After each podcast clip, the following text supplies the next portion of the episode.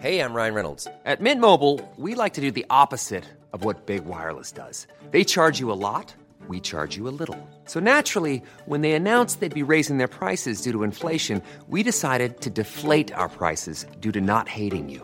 That's right. We're cutting the price of Mint Unlimited from $30 a month to just $15 a month. Give it a try at mintmobile.com slash switch. $45 upfront for three months plus taxes and fees. Promo rate for new customers for limited time. Unlimited more than 40 gigabytes per month. Slows. Full terms at mintmobile.com.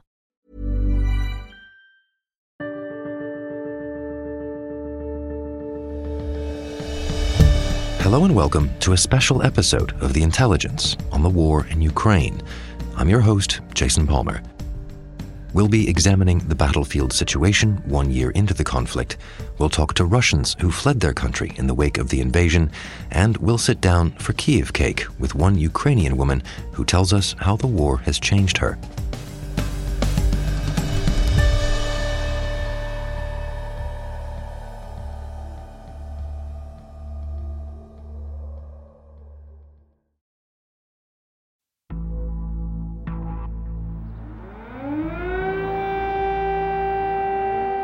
February 24th, 2022.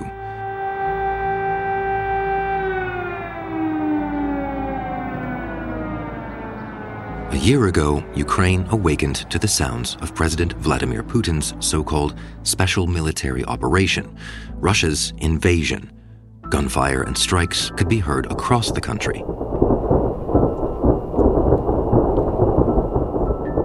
morning, Ukraine's President Volodymyr Zelensky addressed his nation with a short message that a war had begun and that Ukraine was ready. A year later, early this morning, as that war grinds on, he gave another speech. Україна здивувала світ. Україна надихнула світ. Україна об'єднала світ. На доказ можна сказати. Ukraine, he said, has surprised the world, inspired the world, united the world. Рік небайдужості, рік мужності, рік болю, рік надії, рік витримки. He described the past 12 months as a year of bravery, of pain, of hope, of endurance, the furious year of invincibility. And he said Ukraine will do everything it can to gain victory this year. Слава Україні! A definitive victory for either side seems distant. It may never materialize. But judging by the state of things on the battlefield, Mr. Zelensky and Ukraine's forces could yet make significant progress. For many months, Ukrainians and others have been warning about a big Russian offensive that might be looming, perhaps even timed with the one year anniversary of the war today. Shashank Joshi is The Economist's defense editor. I think the penny is beginning to drop that we are in that offensive now. It's begun. And to be honest, it's pretty underwhelming. Russia's army is looking very tired. They are attacking along a very broad swath of the front, but they've taken heavy casualties. They are running short of vital ammunition. And over time, this could soften them up in a way that allows Ukraine to mount a pretty successful counteroffensive of its own. So bring us up to date on what the fighting looks like at the moment. Well, Russia is predominantly attacking in the east of the country, mainly in the Donbass region, on a front line that stretches all the way from Kupiansk in the north. That was a, a rail hub that they lost back in the Ukrainian offensive in Kharkiv in the autumn, if you recall, all the way down to a place called Vuhledar, which is still in Donetsk province. It's sort of due north of Mariupol, and it sits over some pretty important supply lines that Russia uses. But the most important battle, which has broadly been the case for Russia since last summer, is still Bakhmut, which is this pretty small city in Donetsk province. It's east of the more important cities of Slavyansk and Kramatorsk. And Russia has been grinding out these pretty small gains in and around Bakhmut.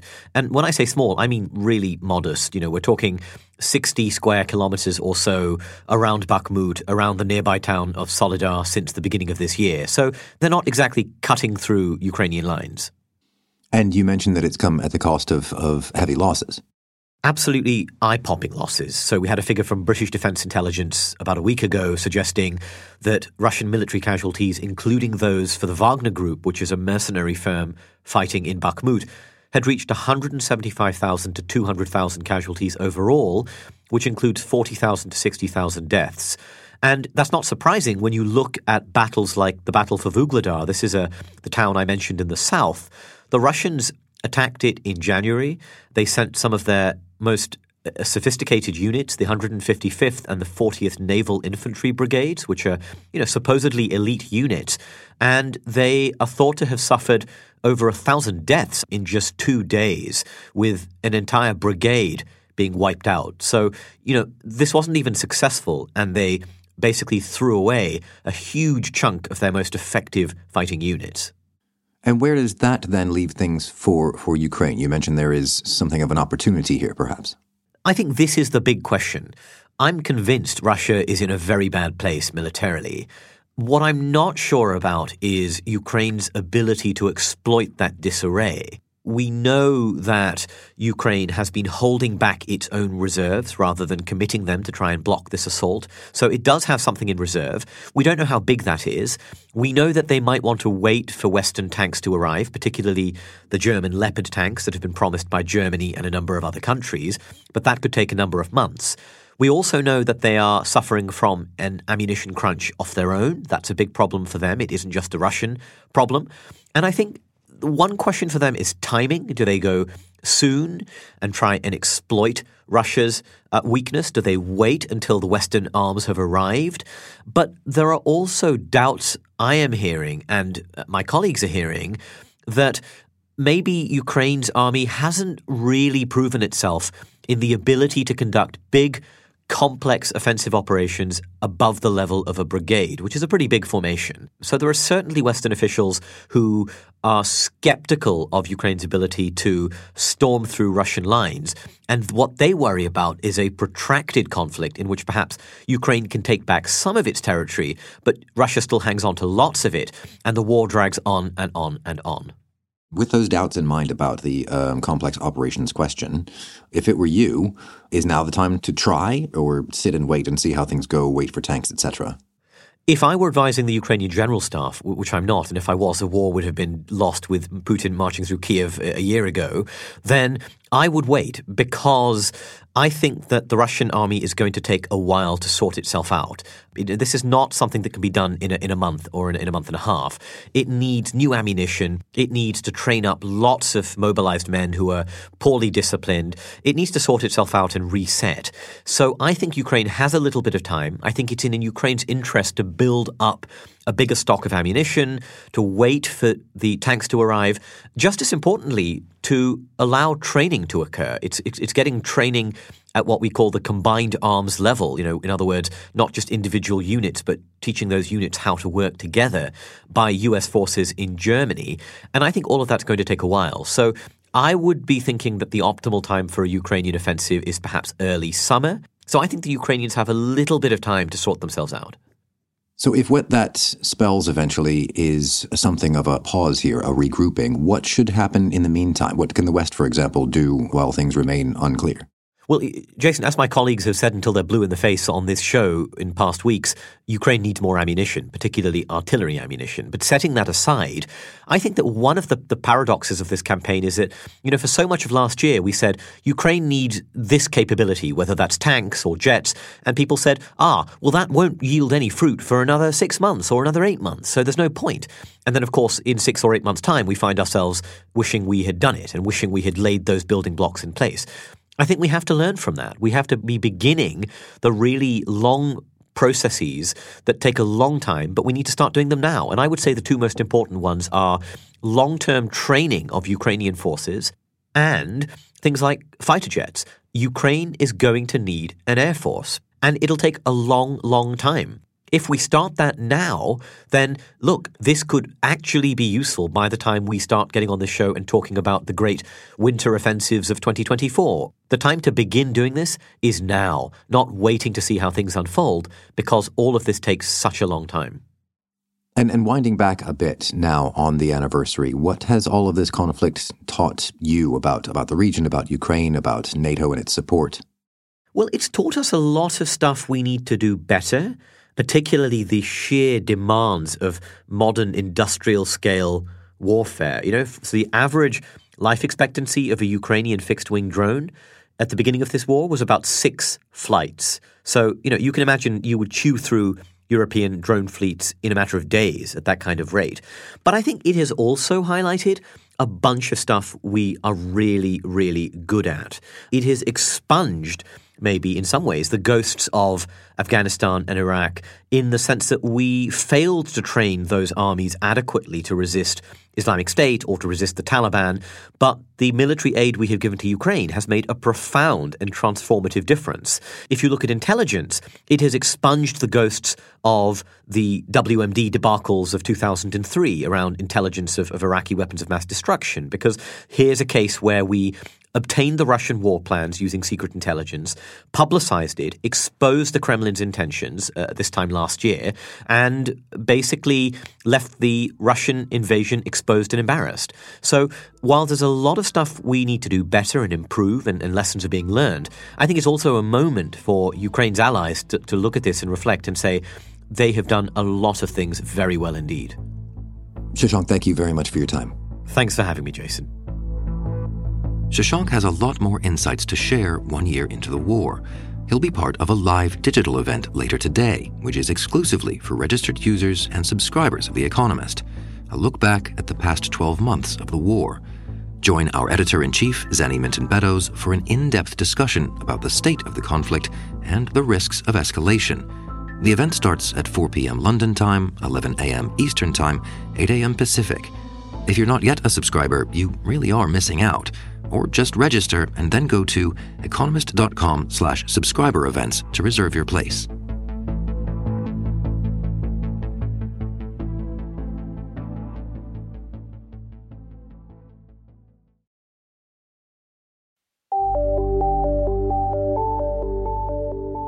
Well, my name is Gregory Sverdlin, and for the last, I would say, 11 years, I've been director of uh, charity organization The Shelter, Ночлежка in Russian. And I remember. I... Grigory Sverdlin is a Russian activist who ran a charity for the homeless. And he really captured what Russia as a civic nation should be like. And the state understood that as well. But they were really worried about how people like Grigori meant that the Kremlin ultimately would lose control of the society. Arkady Ostrovsky is The Economist's Russia editor. And that's why, some five years before the war, he told me he went into an office of a local official in St. Petersburg. And he was told that he was attracting too much attention. Quite bright lady, but in the end of the meeting she said, «Ведите себя потише, или я вас на танке перееду». We should lower our voice, other way she will drive over me on the tank. Very quickly, Russian civil society started to grow, and it went through a period when people started to care a lot more about each other and started to donate to this charity.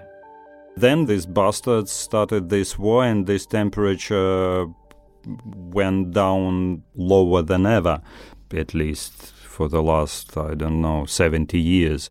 So Grigory went out on the streets and he was protesting, and he very soon received a warning that he will be arrested imminently.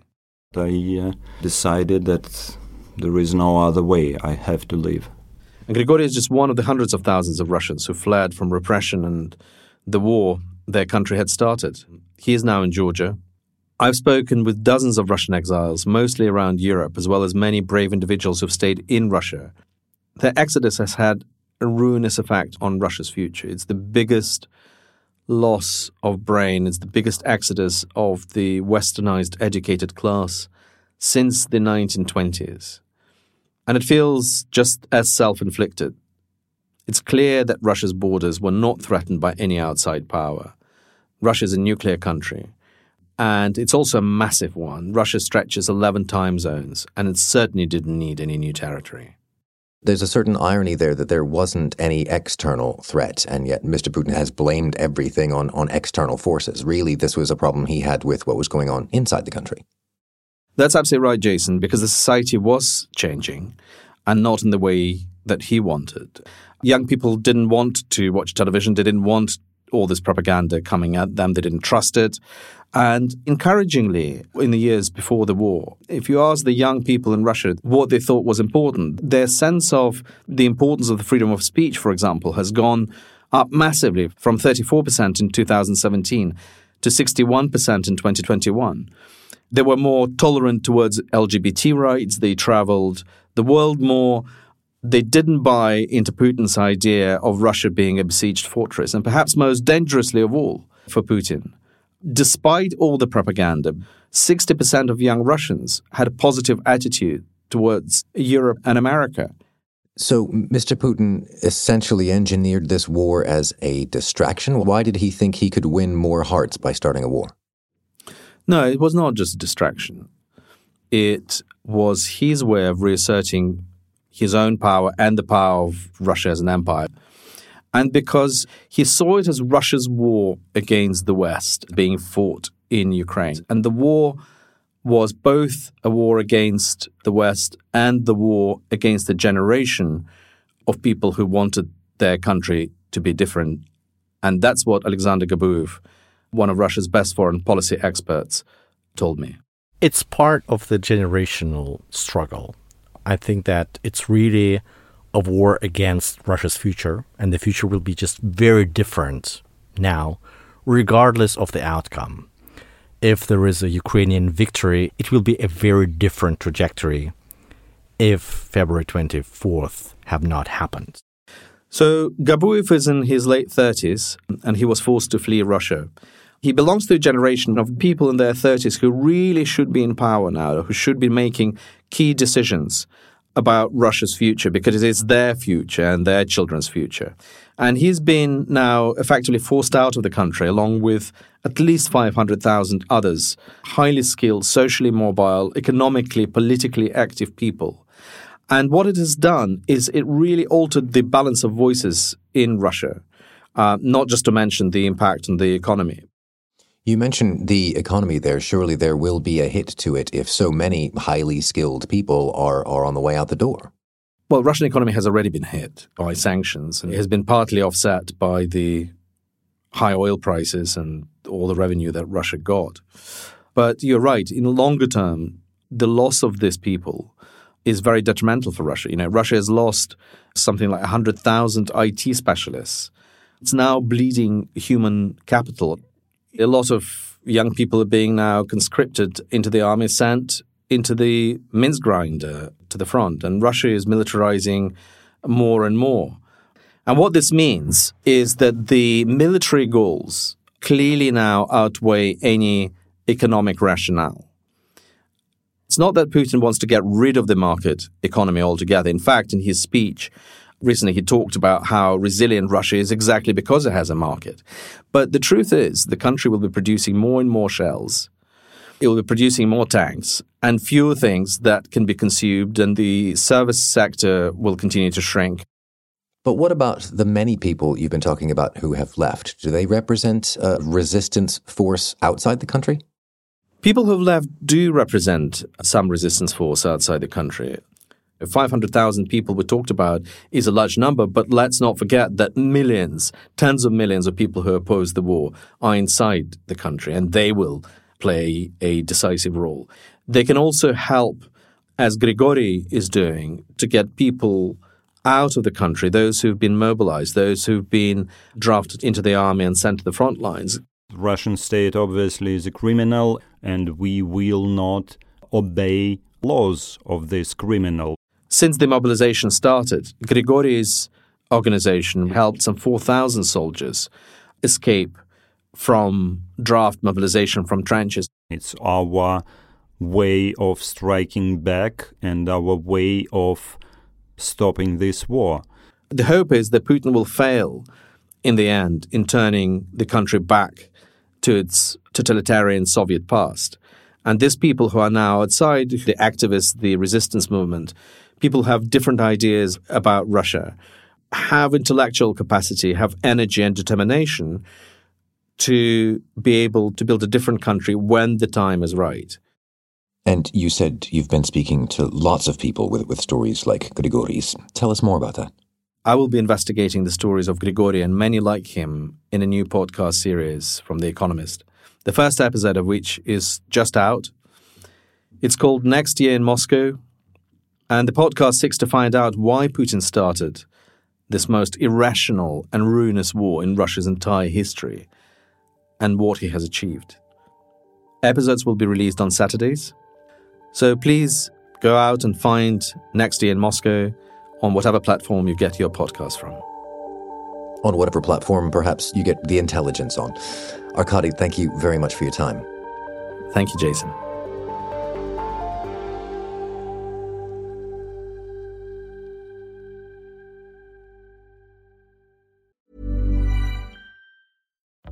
Life is full of what ifs. Some awesome, like what if AI could fold your laundry? And some, well, less awesome, like what if you have unexpected medical costs? United Healthcare can help get you covered with Health Protector Guard fixed indemnity insurance plans. They supplement your primary plan to help you manage out of pocket costs. No deductibles, no enrollment periods, and especially no more what ifs. Visit uh1.com to find the Health Protector Guard plan for you.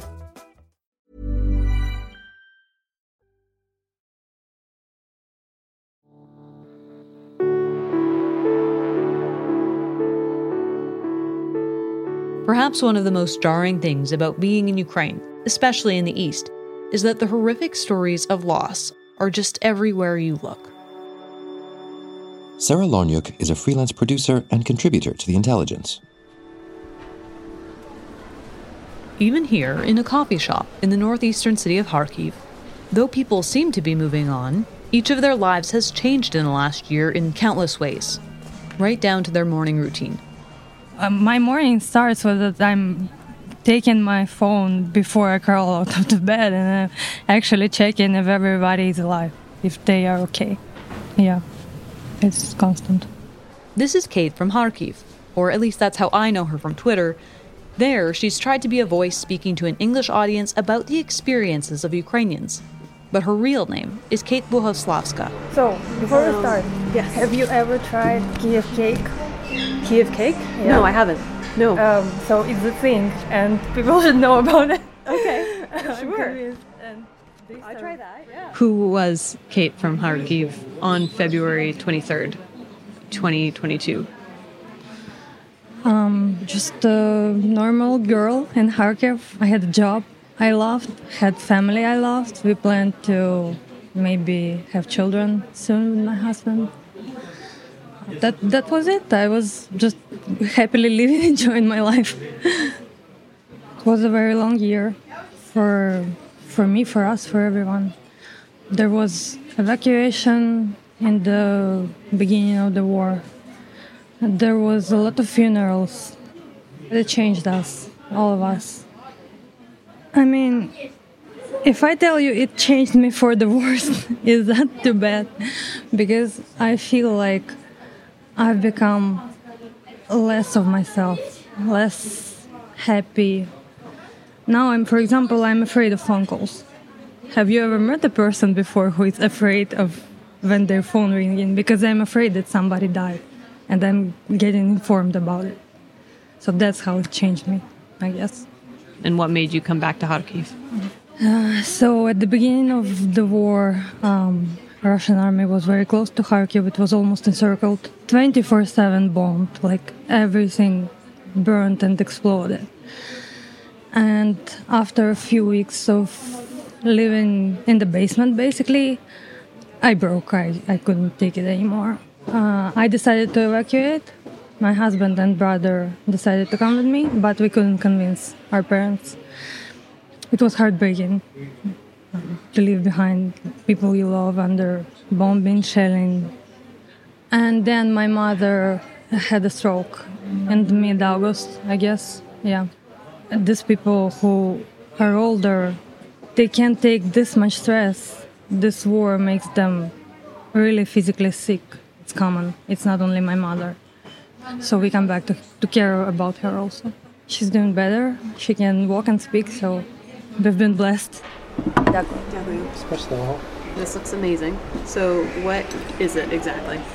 Uh, Bize, caramel, buttercream, and there should be nuts, hazelnuts. Okay, I think yeah, probably some hazelnuts in here.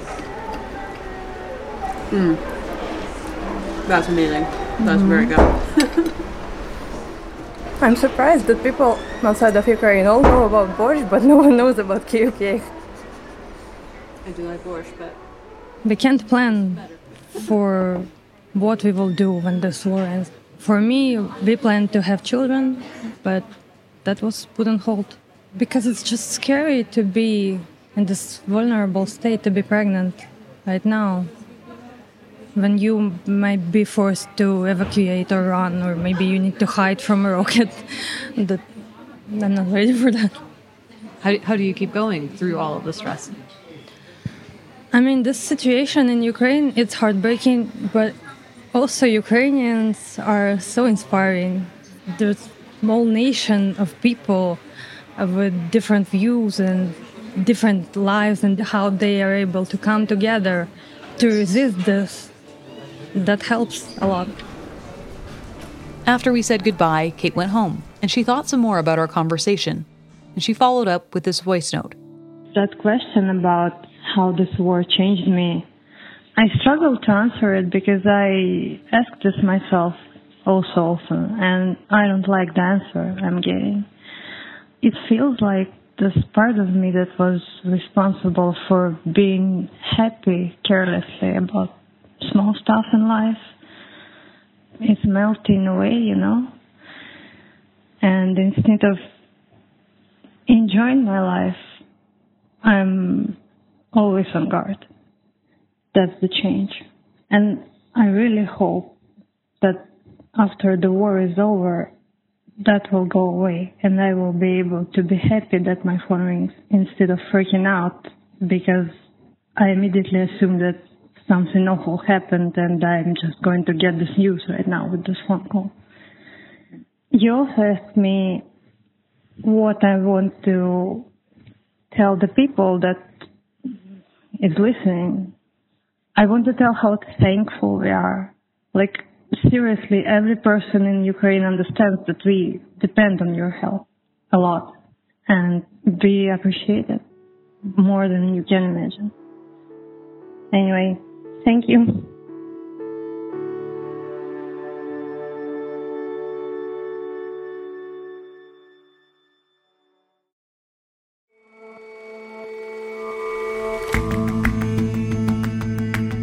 That's all for this episode of The Intelligence.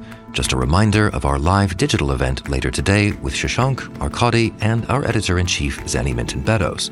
To watch it, just visit economist.com slash subscriber events. The editors of The Intelligence are Chris Impey and Jack Gill, and our deputy editor is John Joe Devlin. Our senior producers are Sam Westron and Rory Galloway. Our creative producer is William Warren. Our producers are Alizé Jean Baptiste and Kevin Caners, and assistant producer Barclay Bram, with extra production help this week from Emily Elias and Sarah Larniuk. Our sound engineer is Will Rowe. We'll all see you back here on Monday.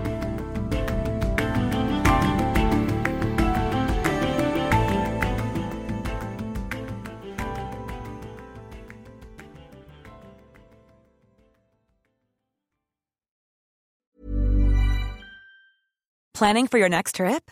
Elevate your travel style with Quince. Quince has all the jet setting essentials you'll want for your next getaway, like European linen, premium luggage options, buttery soft Italian leather bags, and so much more. And is all priced at 50 to 80% less than similar brands. Plus, Quince only works with factories that use safe and ethical manufacturing practices. Pack your bags with high-quality essentials you'll be wearing for vacations to come with Quince. Go to quince.com slash pack for free shipping and 365-day returns.